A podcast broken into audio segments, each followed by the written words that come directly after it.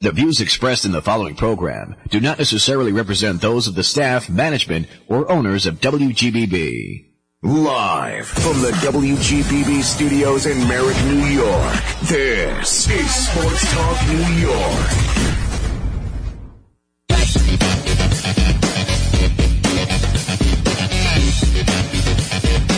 Hi, everyone, and welcome to Sports Talk New York right here on WGBB 1240 AM, 95.9 on your FM dial. Mike Trez on hand, along with Mike Gadone for the next hour. We've got another big, big day in New York sports, another huge show. Jets, big win. Giants, big win. Mets fight until the end for that division title. Yanks in the playoffs. We'll get to all of it before we get to any of it. Let me say hi to my co-host, the coach, Mike Adone. Trez, what's going on? And, and as you mentioned, we got a lot of things to talk about tonight. It's pretty interesting when the chase for 62 home runs immortality might be the fourth most important story that we're going to talk about right now. But, uh, yeah, big day here. Two big wins with, with football. Mets scrapping as we're talking right now and a lot to get to. And I dropped the ball, Mike, on social media. Where are we on social? Facebook, Twitter, Instagram at WGBB Sports Talk, and then we have WGBBSportsTalk.com. 516-623-1240. That's the number to get in the batter's box and take a couple cuts with us tonight. We're going to talk some Mets to start off with. And to do that, we've got our Mets beat reporter. He is a member of the Seven Line Army. The man we call Cappy, Chris Caputo. Chris! What's up, fellas? Let's go. Base hit Vogelbach. Mets take a 3-1 lead. Ah, oh, nice, nice. That is, that is up to the minute, folks. You can't get that on any other sports station. So, Chris, I wanted to ask you, um, listen, I don't want to start off with something negative, but DeGrom, not really great the last couple outings, had a tough time the other night. What do you think has gone on with him, Chris? i am sure you've heard a lot of the stuff about he's hurt, or his heart is just not in it, or, you know, he's ready to come away from the Mets and, and fly down to Atlanta and be with them next year. What's going on with, with Jake?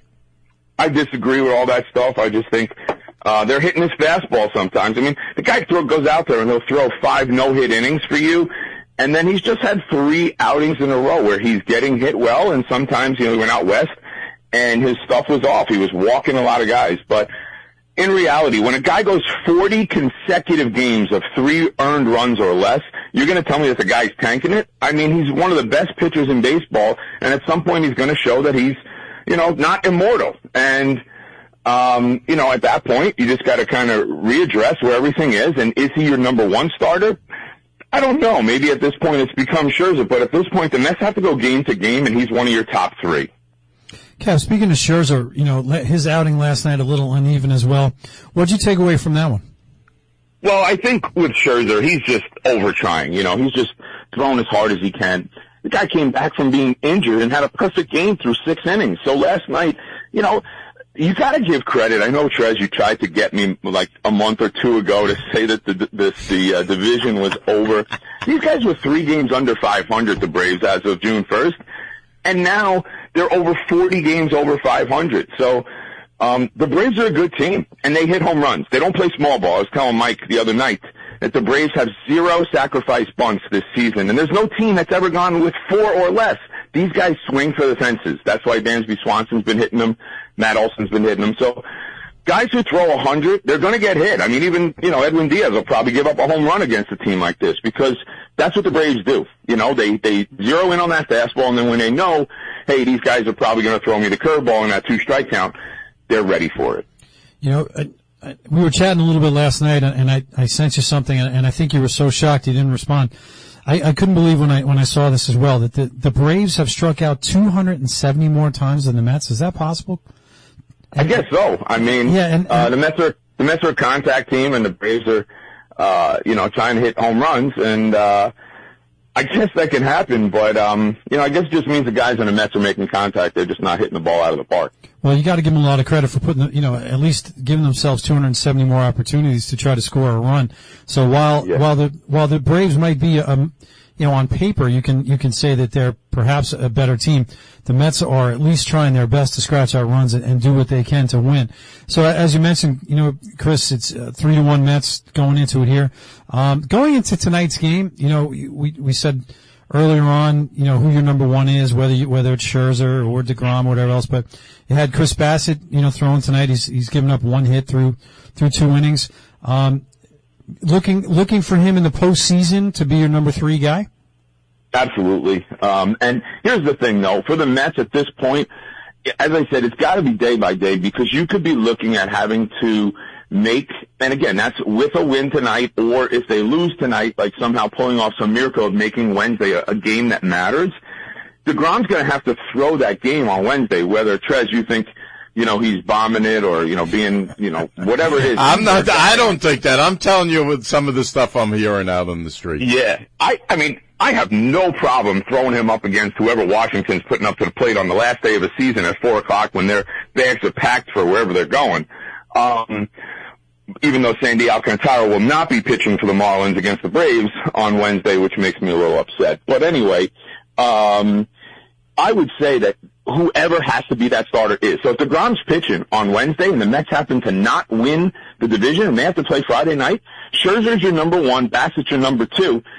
And then at that point, if you can throw DeGrom in game three, you do. Because I think at that point you're, you're in a five game series, you really only need three. And then I would say they probably keep one extra guy on the roster of, of Walker or Carrasco for, um, for a short series. But again, that's the best two out of three. You got to go three days in a row. So if the DeGrom has to pitch Wednesday and they're in a three game series, you're looking at Thursday, Friday, Saturday. He can't pitch in the third and deciding game. So you're going to need a different guy to pitch your deciding game. So think about it that way too. So I'm not I'm not wishing it on you, Chris. But if you do have to go the wild card route, it looks like you'll get San Diego in the first round. What would be your worry factor uh, about that Um, particular series? You know, I think it's just for the Mets, uh, just not getting getting out to uh, a, a, an early lead. I think when the Mets score first, they're okay, especially playing all three games at home, having Diaz in the bullpen. I really, you know, it's more just getting enough out of your starters early that you can get a good six. And uh, I think Buck has to get to a point where he only trusts certain guys. I don't want to see Tylor Megill. I don't want to see Joely Rodriguez. You know, I want him to be going, you know, basically starter out of Ottavino Diaz game. That's it. But I think for the Mets, it's you can't be in a situation where it's two nothing in the fourth inning and you're trying to get runs. The Mets don't play long ball, you know. They, they could start getting into a situation where they're not hitting some of the San Diego stars. So I would say more batting and not getting out to an early lead. Cap, you spent a lot of time out at Citi Field. You know, certainly, as as Trez mentioned earlier, you're a member of the Seven Line Army, which is fantastic. You're there quite a bit. Um, you know, we've taken in a couple of games together. Do you feel, you know, as you spend more and more time, is it something that if the if the Mets don't win the division, um, it, is the fan base, the people out there, is it a major disappointment, or is it, you know what, we've been we've been down for so long. It's it's a great turn of events. Although you know we fought maybe maybe the division doesn't come through this year, but everyone's just happy that we're in the postseason, or is it really a feeling of oh man, you know, the the air is out of the balloon somewhat? It's an interesting question. I mean, the Mets are going to probably win 100 games. At this point, they're at 98 with four to go. Um, if you're going to tell me before the season starts the Mets are winning 100 games, I'm taking it. Like, no doubt. It's just that the Braves are a World Series champion team that just didn't want to quit. Ten and a half games out as of June 1st. So I would say if you look at social media, I mean, it's like fire the manager, get rid of this guy, sure. But for the most part, no. I mean, I, it, it's it's a good season. The only thing is, like, I think most people say when you have guys like Scherzer, Degrom, and Bassitt, you could win any series, a short series, a long series, whatever it is, and pitching matters. So could the Mets win the World Series having to play through the wild card? Yes, but does it make it less likely? Absolutely. You'd rather have the time off, give these guys some rest, have to play Tuesday instead of Friday, play a best of five against a team that just played two or three games, and then kind of see what happens from there. If you win that series, maybe you play the Braves, maybe you play the Dodgers, whatever it happens to be at that point. But I don't think it's a disappointment to not win the division. I think it's a disappointment to not win a series. You have to win the wild card and get yourself to that next series. And if you happen to get that bye, you got to win that next series and put yourself in. Now, if you lose to the Dodgers, so be it. These guys are unbelievable as well. Um, but I think this is the shot for the Mets to go for it.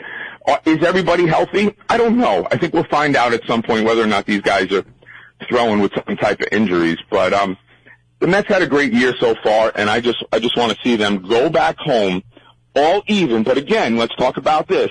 If the Mets are all even tonight, that means they went 10 and 9 against the Braves. That means they're a half game up, which means if they win out, they're automatically in. And if they win two out of three and the Braves win two out of three, they're, they're in. That, that, that's a huge advantage to win the season series.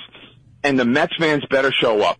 Tuesday, I know we're going into a Jewish holiday, but Tuesday night they better show up. Wednesday night they better show up, or Wednesday afternoon. Um, I think this could be a really, really exciting season, and it's really the only thing left in the regular season that anybody in Major League Baseball has to look forward to.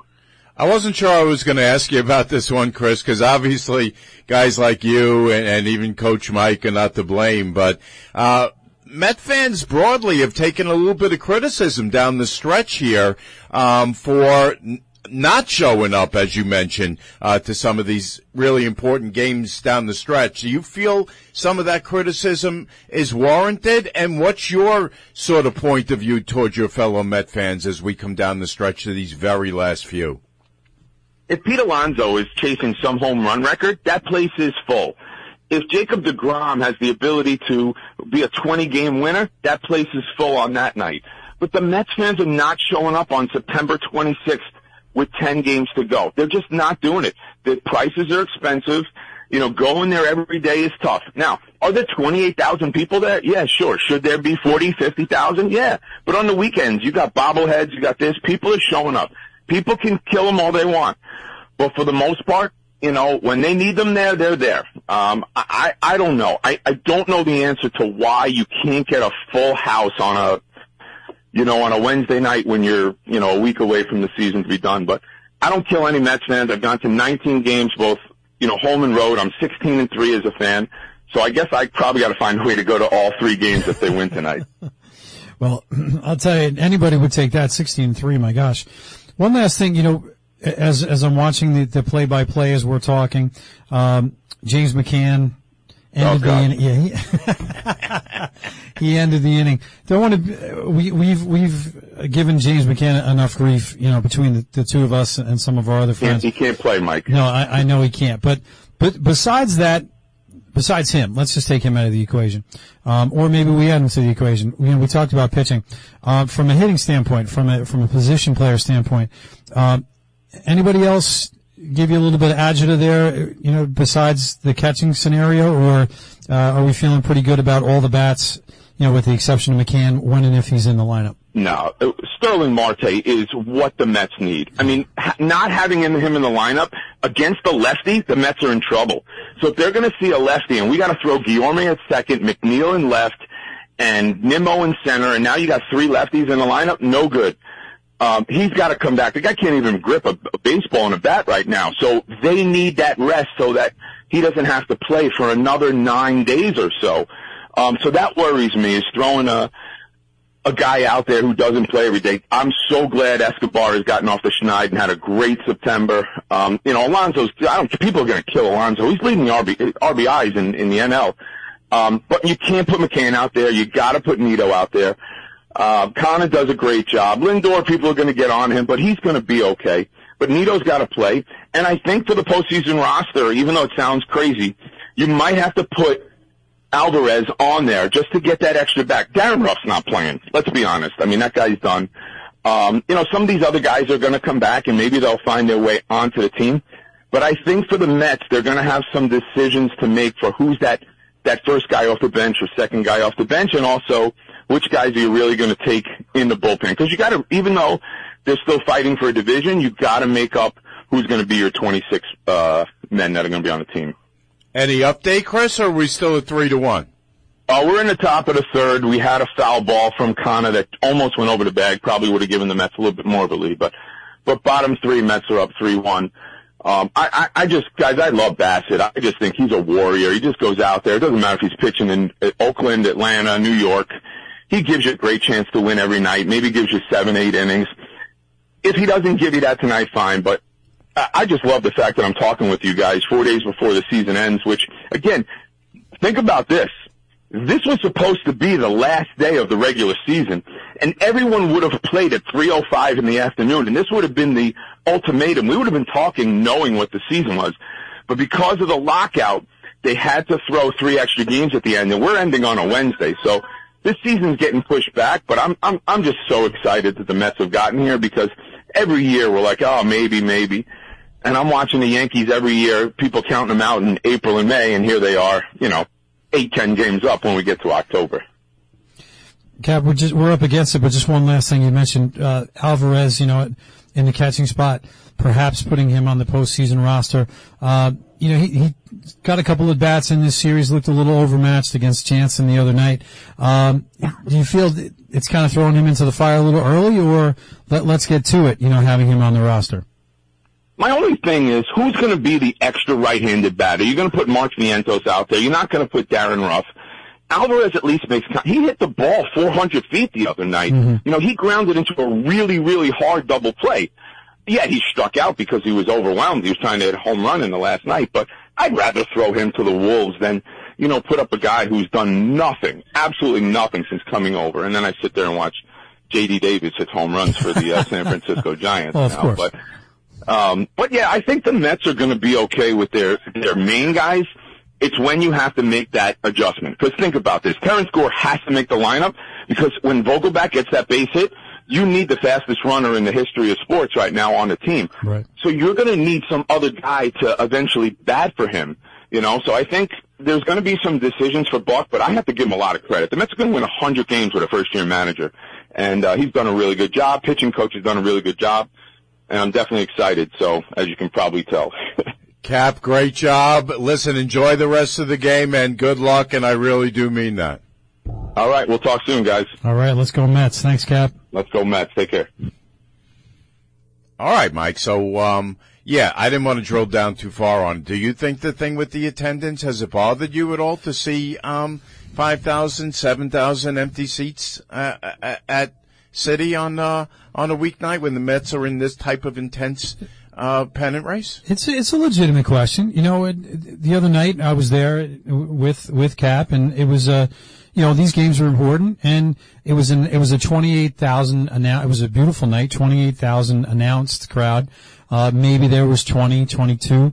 Um, not a lot of uh, electricity, you know, and, and it was uh, like like I mentioned before. These games are all important, and Carrasco was pitching that evening, got off to a shaky start. Um, you know, the, the, people that were in the stands were, were, were happy and were there, but it, it's not a crowd that, that I would have been, been proud to say, you know, this, this is a pennant race crowd. So, um, I, th- I think we have to take a little heat as Met fans that, um, you know what, that all the excuses, there are none anymore. We've been waiting for a team like this to come through to finally in, at the end of September, early October, to represent and be in first place and and let's go. Let's get out there. Five one six six two three twelve forty. After the break, we're gonna dive into some football. We're also gonna ask you to call in, talk some football, talk some baseball. We're gonna talk some more baseball right now with our Yankees reporter, our Yankees beat reporter. We haven't spoken with him in a while. He's calling us from his luxury compound north of the city and I mean way north of the city, and that is Declan Krogman. Deck, what's up, brother? How are you, Trev and Coach? So happy to be here. Chris, great job as always. Good Thanks, to have you back on, Declan. And, and you know what? Um, it, as as Trez mentioned, it has been a while, but um, your Yankees are, are, are doing their thing. Ninety-seven wins. You know, took a little bit of a nosedive there in mid-season, but have come back strong uh, have the have the biggest story going right now with Aaron Judge. You got to be happy. Yeah, without question. It's it's always good when you're in September and now into October and you're worried about individual accomplishments and not team accomplishments. So it looks like um, the f- first round, Declan, we're either going to be playing Cleveland or we'll be playing, I mean, what'll really be the second round, but for us it'll be the first round. We'll be playing Cleveland or Tampa. Any preference there? Although I think I know what you're going to say. I think you stunned It's him. tough. It is tough. Um, I personally, I do like the Yankees the way they match up against the Rays. Um, I think that Cleveland is a hungry team, and while statistically the Rays might be better, I think the Yankees can match up well into a division. But I don't really have much of a preference. I'm fine either way. Um, I like the Yankees in both matchups. Yeah, I just don't want to have to keep saying Guardians, you know. I know at some point I'm going to call them by that old non-PC name, but, um, any word on Benintendi? Benintendi, you know, it was funny, Declan. I mean, he was finally doing a good job and getting big hits for the Yanks, and then all of a sudden he was hurt and we never saw him again. Uh, do you think he'll come back in enough time to be, uh, any help to us in that first round? Yeah, I do. I think he's going to be potentially coming back in the first round. Remember, we got time after the wild card. He's going to sit likely the last four games of the year uh, in Texas. Um, otherwise, the Yankees do have some outfield depth that would give an opportunity. Um, excuse me, that Cabrera is solidified. The Yankees do have some outfield looks. Um, they could go Hicks. I'm not necessarily in favor of that. I'd like to see Benny back. And what about the two kids? Do you think they'll be on the um on the roster in the first round, both Cabrera and Peraza, or are you going to take Cabrera and leave Peraza behind? I think really it all depends on how Matt Carpenter's playing, but there is a scenario where you can bring them both on. So I, I love, I think Cabrera first of all is a shoe and he's done an absolutely amazing job in the outfield, um, and playing infield as well. Just his versatility in the playoffs down the stretch is going to be key for the Yankees. So he's absolutely a must. And had some Um, pop Peraza- lately too. Yeah, for sure. We've seen an uptick in pop from him. He's uh, really starting to come into uh, into a really solid role with the Yankees, and it's been it's been good to see. It's going to be exciting down the stretch in the postseason.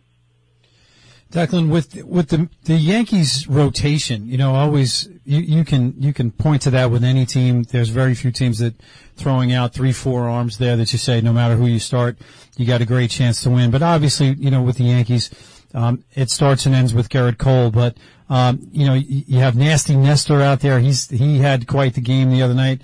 Um, tell me a little bit of your thoughts and, and maybe the general thoughts of the Yankee fans of of the the rotation, the confidence in the rotation going past Gerrit Cole, and and you know where you see it if you have to get into you know a little bit longer season.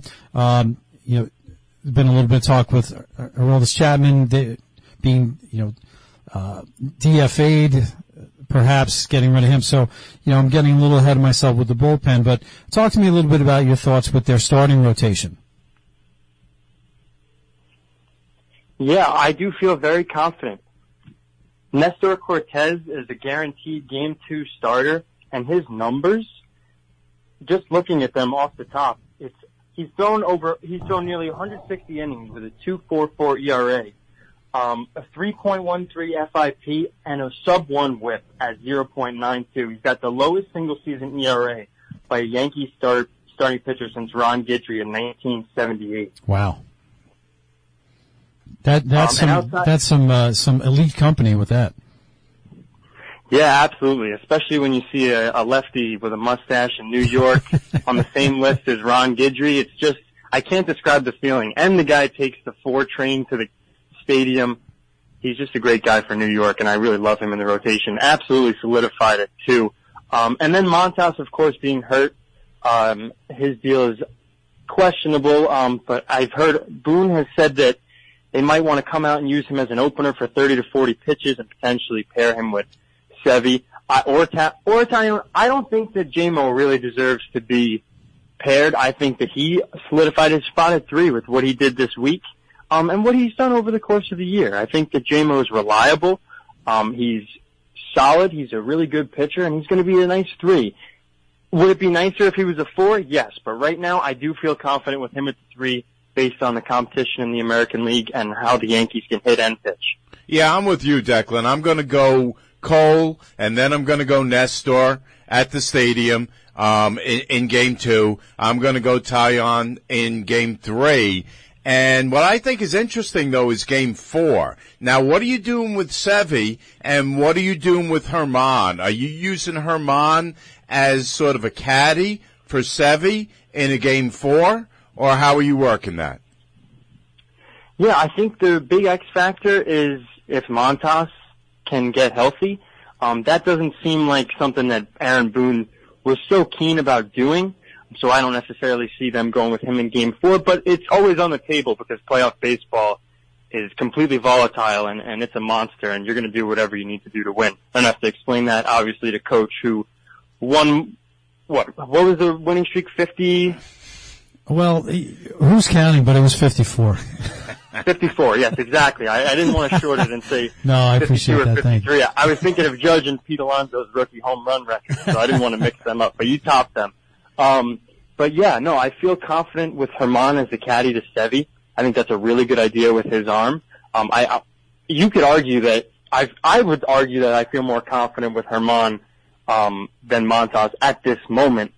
Um, really, because Germán is Jordan Montgomery's re- replacement, not to make everyone upset. Well, not to make Trez upset, because he could have been a really nice game three starter.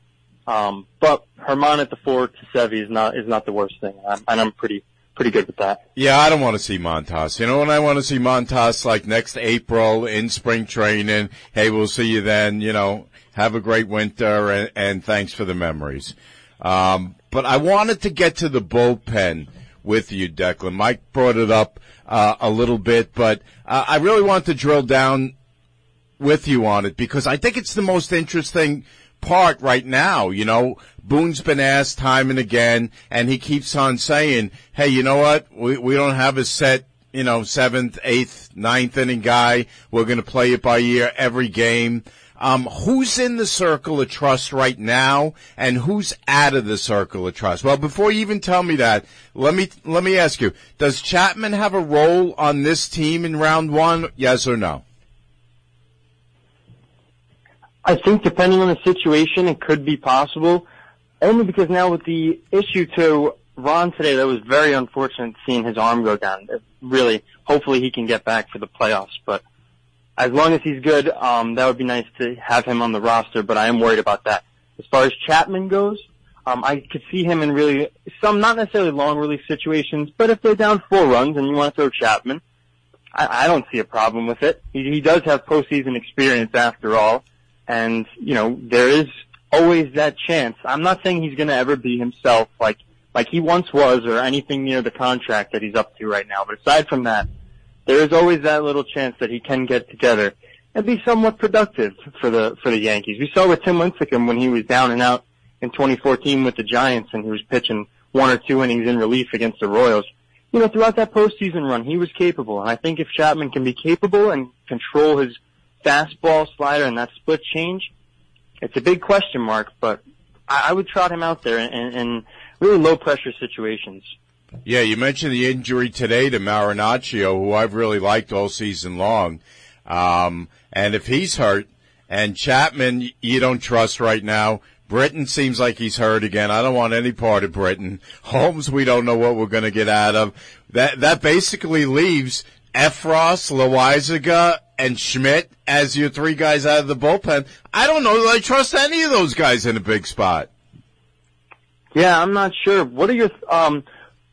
I won't answer this question before not answering, but Lucas Luetge is kind of on that bubble as well. I I honestly would rather see Lucas Luetge than any of the guys I just mentioned, except maybe uh, Effross and and and Loaisiga. You know, Schmidt has had done a nice job for most of the early part of the season, but he's a kid too, Declan, and he's struggled down the stretch. I don't know what we're going to get out of him. So honestly, I'd be more confident in uh, not just Lucas Luetge, but if we can get Wandy Peralta back, you know I'm a Wandy fan. Um, Yeah. I, I'd rely on those two guys a little bit more than some of the guys we just talked about. Yeah, I would love to see Wandy coming back and pounding some change-ups. Uh, I mean, he's a big game pitcher. He comes in out of the bullpen, slapping himself in the face, all excited. He's an absolutely fired up playoff pitcher. Um, hopefully, I mean, I haven't seen him. We haven't seen him so much in the postseason yet, but I would love to see him more this year. Um, and he really is somebody who was good for them last year. Um, and when healthy, he, he is a really reliable lefty out of the pen. Um, so it would be good to have him. That kind of staying with the theme of, of, of injuries and, and who's coming back and who might fill in here. Um, I had a question. I, I read something very quickly today on Matt Carpenter. Uh, any any chance he's coming back? I know he's on the 60, 60 day IL, but there was some talk of maybe that he could make an appearance. Is is he someone to think about, or, or just put him out of our minds? Um, he's absolutely somebody to think about. I think he's going to be on this playoff roster. Okay. They might try him one of the last uh, in the last one or two games of the series um, in Texas.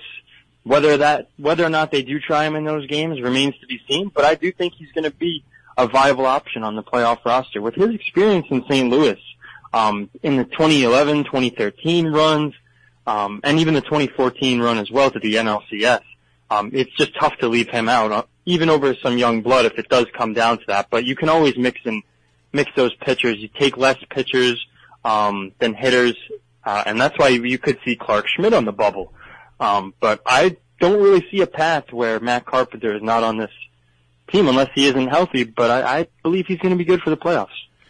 Hey, Declan, we're up against the break, but one last quick one for me. If you're Aaron Boone, are you giving Judge a day off, or are you trotting him out there until he hits number 62? Uh, I leave it up to him if he wants to play during the doubleheader. He seemed on the fence about it today, um, but he did mention that there was a lot of time off, or a little time off, but a decent amount of time off between the wild card and the AL, and the ALDS. So it's possible he plays four, but you know, definitely, obviously, guarantee he plays three. But I, I mean, I could see them definitely trotting him out. Great job, my brother. Nice, nice talking to you again. Thank you, guys. Great to have you on again, Tech. All right, stay well, and, and uh, looking forward to, to talking World Series, perhaps, or at least American League Championship Series baseball with you here down the stretch. Yeah, absolutely. Nasty uh, Cole and Nasty Nestor are not exactly Degrom and Scherzer, but it'll be a very fun matchup. 516-623-1240. We're going to step away, take a quick break. When we get back, football and your calls right after this on Sports Talk New York.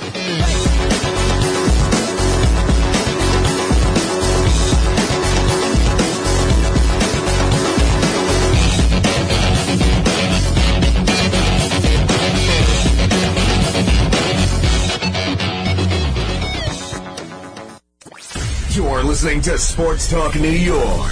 Tune in every Sunday night at 8 p.m. on Long Island's WGBB. Broadcasting on 95.9 FM and 1240 AM.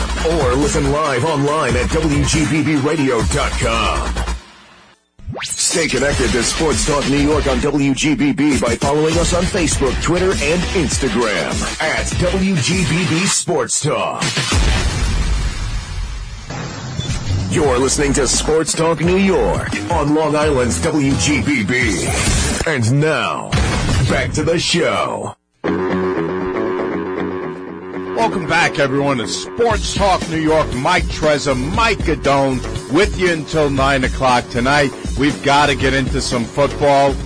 Big, big, giant win today, Mike. Big, big Jet win. We've got a caller on the line who wants to talk about it. Let's go to Ray from Seaford. Ray, what's up? What's up, Mike and Mike? Another great show. Thanks, Ray. You know, so much. What a great day today, right? Giants and Jets winning. I mean, it's unbelievable. We actually have some hope in New York in the early season before, uh, you know, as opposed to years past where we're buried in the first week of October with nothing to look forward to. So, kind of excited about football. Absolutely, as well you should be. Zach is back, and the J and the JETS are back in the win column.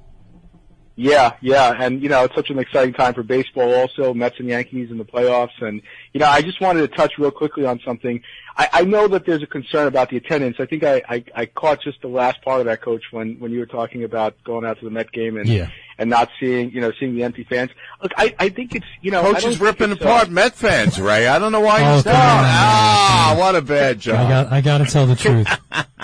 Can I tell you something? I don't. I don't think it's specific to Met fans. I just think that you know you could walk into any Target or Best Buy or anything like that right now. Go to the stores. You could buy a huge TV. I mean, I don't know. You could buy a 70-inch TV for less than a grand, and you know you get the the high def package and everything else. You can flip channels if you have multiple games going on at the same time, or a night like tonight we got baseball and football on, and you know it's you. you there's nothing like being at a ball game, but you take a family of four or five to a ball game, and you know it's expensive, and and they kill you on the concessions, Oh. you know, and and it's really, you know, I think it's just a reflection of the economy. I know that the Yankee fans are very passionate. I know that there's certain fan bases that obviously are draw a bigger crowd or whatever, but I really cut some slack to my mel- my fellow Met fans and just say, look, it's expensive to go out there, and sometimes it's just more convenient to be home. I still think.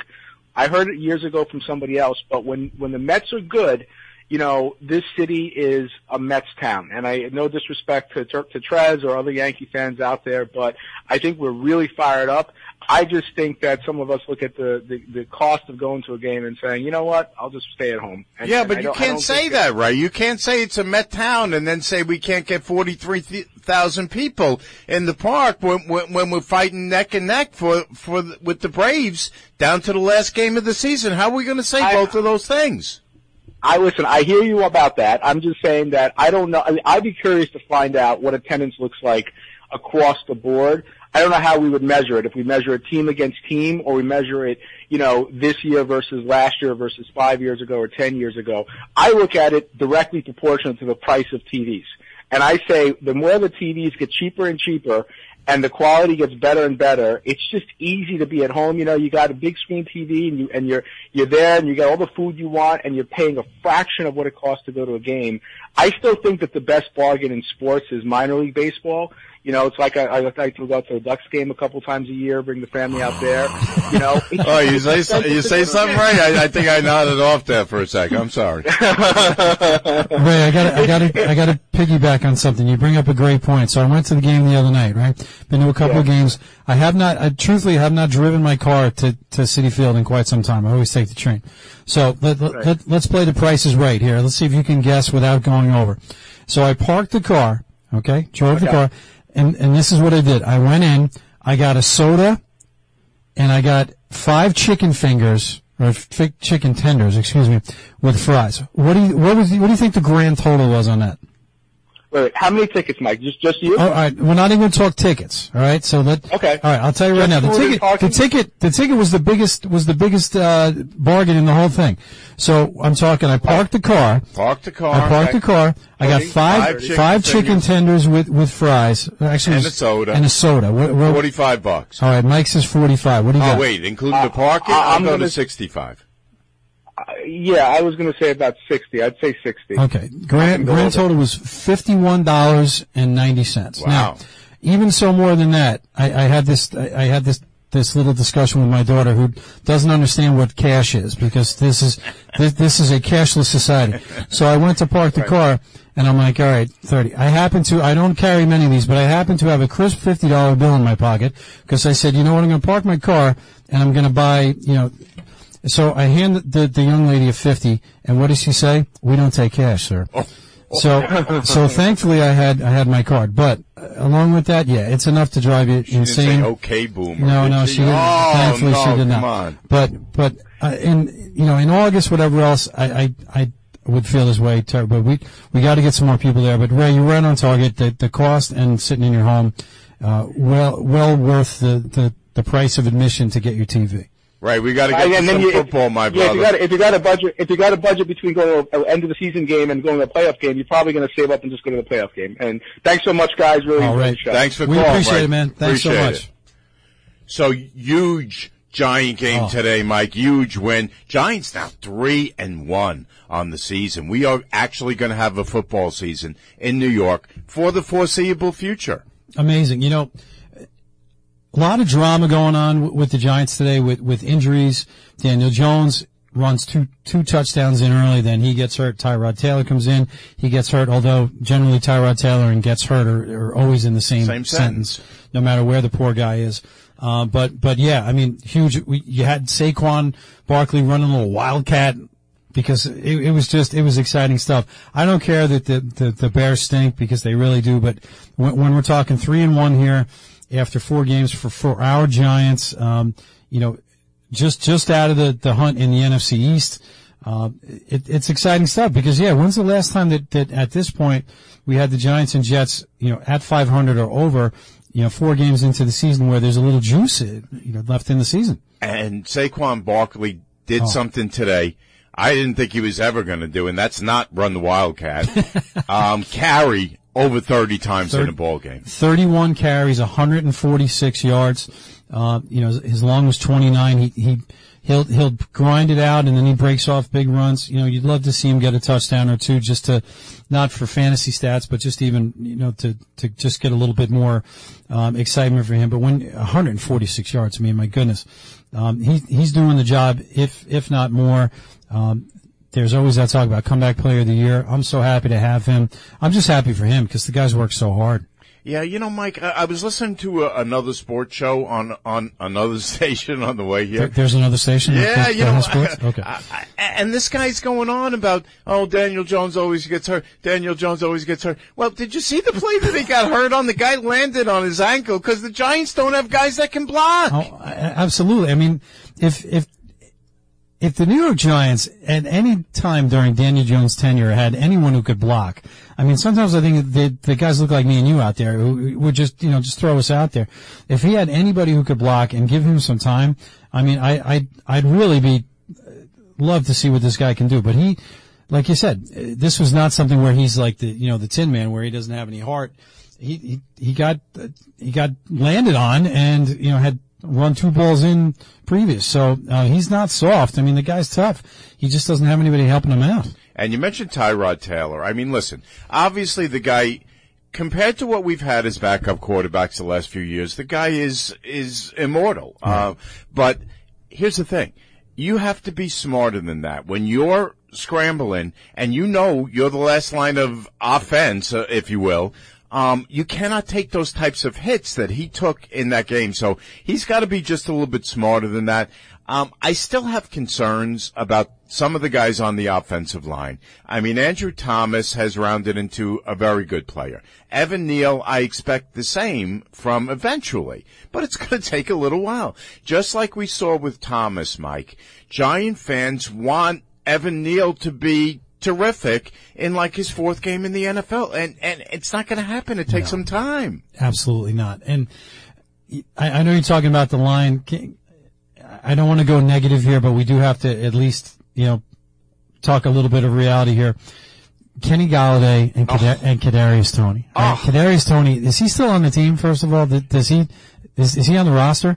So I mean, the the guy is he's I think he's got 400 yards in, in two seasons.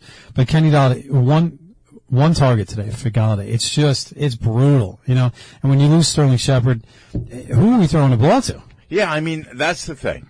Shepard was the only guy who we could even, without somebody laughing in our face, call a legitimate number one for the early part of the season, right? He gets hurt on the meaningless last play of the game against Dallas. Unbelievable. And now we're throwing the ball to David Sills, who we both liked, who now has been exposed a little bit, right? He's sort of come back to earth. Sure. Richie James, who had a nice start to the season, but again, is not going to make anybody forget Michael Irvin or Jerry Rice. I mean, Or- let- let's be honest. Or Rick James. Right. and, and I mean, Darius Slayton, who's been in mothballs for the better part of two seasons because he can't get out of the doghouse. And, and, and the dog with fleas, the absolute dog with fleas that is Kenny Golladay. I mean, you know, Daniel Jones should get a purple heart for, for playing the way he's played over the last couple games. I could not agree with you more. I mean, it's the guy, the guy's guts personified. And when he has no offensive line and these guys he's throwing the ball to, as we just went through this whole laundry list of, of who's and what's and has-beens and who's nots, um, being three and one and, and at least, you know, standing on his two feet, he's got a, he's got a bad ankle, but, um, it's, it's yeoman's work. And, and let's not even talk about, you know, contract and is he the guy and all that stuff. Let's just enjoy the fact we're three and one, you know, despite the fact of, of who's on that receiving corps, who's on the offensive line, and then we got we're able to get a guy like Saquon Barkley, who's the only other option, 146 yards in a win like this today. Yeah, and, and the other thing that I really felt got pushed to the forefront in the Dallas game, not today, is the fact that the tight ends we have, um, while they are not going to be dropping passes like the last guy we had here, who we don't want to mention his name. Um, they can catch the ball, Mike, for 10, Yes. 15 yards. But the thing is, is that when you, when you keep them in to help pass protect against a good pass rushing team like Dallas, they can't block. No. I mean, Myarick, um, what's the guy's name? Bellinger, and now this guy Hudson today, um, who's the third string tight end. He had a good block on that, uh, on the second one of uh, Jones's, uh, scrambles for a touchdown. Uh, but, of course, he negated that with a big drop later on the game. So Right. I don't know what to make of the tight ends yet. And if you could feel good about them blocking and then you bleed them out every now and again for something, then, you know, you, you keep the, the defense off balance. But if they're so weak blocking and you just have to keep them in hoping that they're going to keep some pressure off your quarterback, um, it, it makes things very one dimensional. So, you know, I didn't mean to get negative bringing up some of those names, but, um, you, you have to look at, at the Giants warts and all. But yeah, three and one, um, coming off, you know, a, a tough game against Dallas, uh, which which they were in it, you know, right right towards the end, um, and and and good times ahead before we get to the Jets. But um, just just excited to be to be a Giant fan in October, for, and and just go, hey, you know, the season the season is ahead of us, not behind us. Oh, absolutely. Three and one. Dallas also three and one. Unfortunately for us, the only undefeated team to this point in the whole NFL happens to reside in our div- division, and that's Philly. Um, couple things on the Giant defense before we leave uh, and go to the Jets, Mike. Um, what a difference I thought it made today against Justin Fields to have a little bit of a pass rush, um, especially with uh, with Thibodeaux being in there and being pretty effective for most of the day. that's the guy they drafted, and that's what you want. So once you put some pressure on a guy like Fields, then you can you can leave your your your linebackers. You can bring somebody up from the secondary just to shadow him. So at least we're we're keeping him, you know, somewhat in the pocket. Once he bleeds out, uh, you have some help behind it. So yeah, Thibodeaux um, showing signs of of the guy that that we drafted, and what what have the Giants always been year after year? That that pass rush, that solid big blue defense. Um, as if we can get that going, then we're we're going to be in good shape. But yeah, that that was a great sign today. And the guy I mentioned on the last show, I'll mention him again today. I'm sure you have the stats in front of you. Tae Crowder has been Oh. doing a tremendous job at linebacker. just just unbelievable. And and um, you, you know where where do you go from from a guy you know pass rush, uh, Crowder, your secondary is doing the job. You know even though the Bears don't don't exactly remind you of of you know the '85 Bears with with a little bit of offense. You know they they have some guys that could they can run and can throw and um, they're they're a solid NFL team and the Giants just just did a great job of keeping them contained today and and even though the score you know 20 to, 20 to 12 is is is a one score game I mean really it, I think the Giants were solidly in control of this game the entire time 516-623-1240. Still got some time left, folks, to take your call. If you want to give us a buzz now, we'll talk some Jets. Big win today on the road for Gang Green, Mike, over Pittsburgh.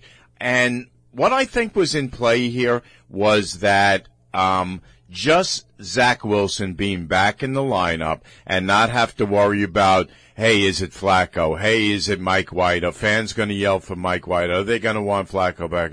Just all that emotional lift, I think, went some lengths towards, um, being an emotional fire for this team today. What about you? No, I, I agree with you 100%. I think, you know, Zach Wilson, he, he is, he's the future of the franchise, whether Jet fans want to admit it or not, or like it or not, or, you know, he's back on the field. So yeah, he does bring that enthusiasm. Interesting that they're playing a game today against the Steelers, who for, for, forever, it seems they're always established at quarterback. Pittsburgh, you know, you, you have Roethlisberger, who's been there forever. And they're the team that's kind of today we're in flux with Kenny Pickett and Trubisky and, and everything. So it was interesting to, to listen and to hear and to watch that kind of dynamic going back and forth and to have the Jets be the one that had their their solid guy in ready to go. So I have the stats in front of me: 18 to 36. You know, not, again, nothing nothing that that jumps off the page there, but 252 yards, a touchdown. He had, you know, the two picks, but um, they were going 50 attempts with Flacco earlier. The, Yeah. Right. So 36. Way too many. Wait, wait, is, is really, you know, is is pretty, pretty solid. Um, then you have Breece Hall, you know, 66 yards. He had a touchdown. So they were able to, to run the ball a little bit. So yeah, a, a very effective, solid game for the Jets. 14 fourth quarter points. Um, and, and anytime you can come away with a road victory, especially in Pittsburgh, tough place to play. Um, you, you know, as a Jet fan, I'm sure fireman, fireman Ed there in, uh, wherever he's from is, is, is doing the JETs down the street tonight. Um, the sequence before the half kind of bothered me a little bit. Um, Wilson made an athletic play, scrambled out. Uh, he got picked off down the field. They turned the ball back over to Pittsburgh. But what troubled me was what ensued right before the half. Uh, the Jets got a roughing the passer penalty. It was our man Carl Lawson, who we both liked Yeah. last year before he got hurt. And, um, they put Pittsburgh right in field goal range. So I said, you know what? That's the kind of play that can really come back to bite you in the rear end at the end of a game like this. Definitely, and you know, we, we talked about this earlier in the year with uh, with Coach Mike Westhoff about the Jets being very disciplined and Robert Saleh bringing that um, that solid kind of steady presence, and those are the types of penalties that any team can't take, but especially a team like the Jets who can't afford to give up something like that. It's a great point. Let's go to the phones. We'll welcome in Frank. Frank, how are you? What's up, Frank? Good. First time, long time. We've not been on for a long time. well, Well, welcome you to know. the show. Glad to have you. Want to talk some Jets? Go ahead. yeah.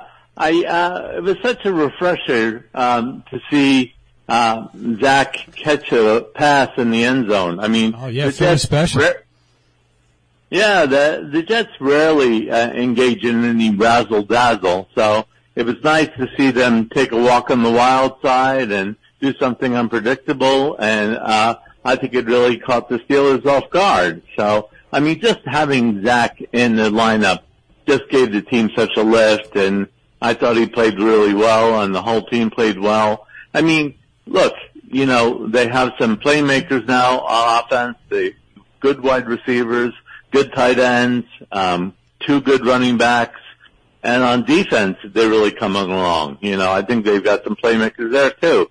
The offensive line is going to have to be a priority for them uh, in the off season. They then they got some good draft picks. Corey So Davis, big big game today. Five catches, seventy four yards, a touchdown. To your point, and you know what, Frank? It's it's um kind of strange to me that people are already all over Saleh. Uh, I think Saleh's been doing a really good job. How about you? Oh yeah, I think he's been doing a good job. I think the defense is really starting to come along. I think they um, you know, uh, they, they have some playmakers both on line and, uh, in the backfield. So I think they've really taken some steps forward. You know, it may not be as quickly as some people like, but it's a young team. It's a, it's a great point, Frank. And you know, I, I was I, again, I have the luxury of having these stats in front of me, but um, you know, Jets gave up only well, only under under 300 yards, 297. So that that lends itself to the point of what you're saying about their defense coming along. The Jets, um, but yeah, with, with with Wilson back there and catching the pass off that that Philly special play they call, you know, um, in the end zone. Just, I guess, just the excitement as a Jet fan. I'm sure just to have some youth back there that you know, kind of, uh, you know, bringing them, bringing themselves into, uh, you know, modern day football where it's not just ground and pound or, or they have no chance or throwing the ball down. They've won, you know, two really exciting games this year. You got to be very, very happy with that as a Jet fan moving forward. Yeah, I think so, and especially since they do uh, are banged up on the offensive line, it's nice to have some mobility back there for in Wilson. I mean, Flacco just looked. I, I hate to say it, you know, he played had a good game, Yeah. but uh, I think he just looks old and, and mobile back there, and teams realize that and are uh, keying on that. You know, they're really coming after him. That's Uh, the thing. Zach back, yeah, but with Zach back there, I think it's really, you know, um, they rolled him out. You know, um, you know, he improvised with his legs. You know, and he bought himself some time and kept his eyes downfield. I think that's the big thing with him now is that he's learning to move but keep his eyes downfield. Yeah, we can create sort of a parallel between Jones and Wilson right now. They they both have, you know, sort of makeshift offensive lines, and because both of them are mobile and can um, and are athletic and can use their legs, uh, both of them can get themselves out of trouble. But listen, Yeah, Frank, we thank yeah. you so much for the call. Appreciate it. Thanks. All right. Great to be on with you guys. Love the show. Thanks, Frank, so very much. much, man. We'll Call talk again. to you soon. So, Mike, do we have any time to hit on uh, Brooklyn Nets Media Day with uh, with Kyrie Irving? I, folks, if you if this is your first time listening to us, I just got to tell, I cannot let a show go by with at least dropping in one Brooklyn Nets reference to to my co-host and and the guy who drives our, our machine here, the Trez man, because he is he is he's a Nets fan extraordinaire. The team's back. He's got to be excited. I'm a basketball guy, so we'll, we'll hit that. But yeah, I know we I, I couldn't let it go by without at least one basketball reference tonight. Let me translate into English, folks. I made the mistake of letting Mike Godone know that I'm a Brooklyn Nets fan, and he's been on my rear end every moment of every show. No, I'm kidding with you, Mike. It's fine. You know, listen, I, I'm a Nets fan. I go back Oh, to, good. Hey. you know, I, I got you by a couple years, so I go back to the, the Dr. J days. But listen, this was fun. It's a great, great time in New York sports. Without doubt. Yankees, Mets, Giants, and Jets are both going to have a season. This was really a lot of fun. We thank Chris Caputo for coming on with us. We thank Declan. Uh, we thank our callers, Ray and Frank. We thank Brian Graves, our producer. Another terrific job out of him. Andy Sukoff is next, Mike. He's going to carry you for the next hour from 9 to 10. For everybody here at Sports Talk New York, including Mike Gadone, this is Mike Trezor thanking you for listening. We will see you in two weeks. Peace.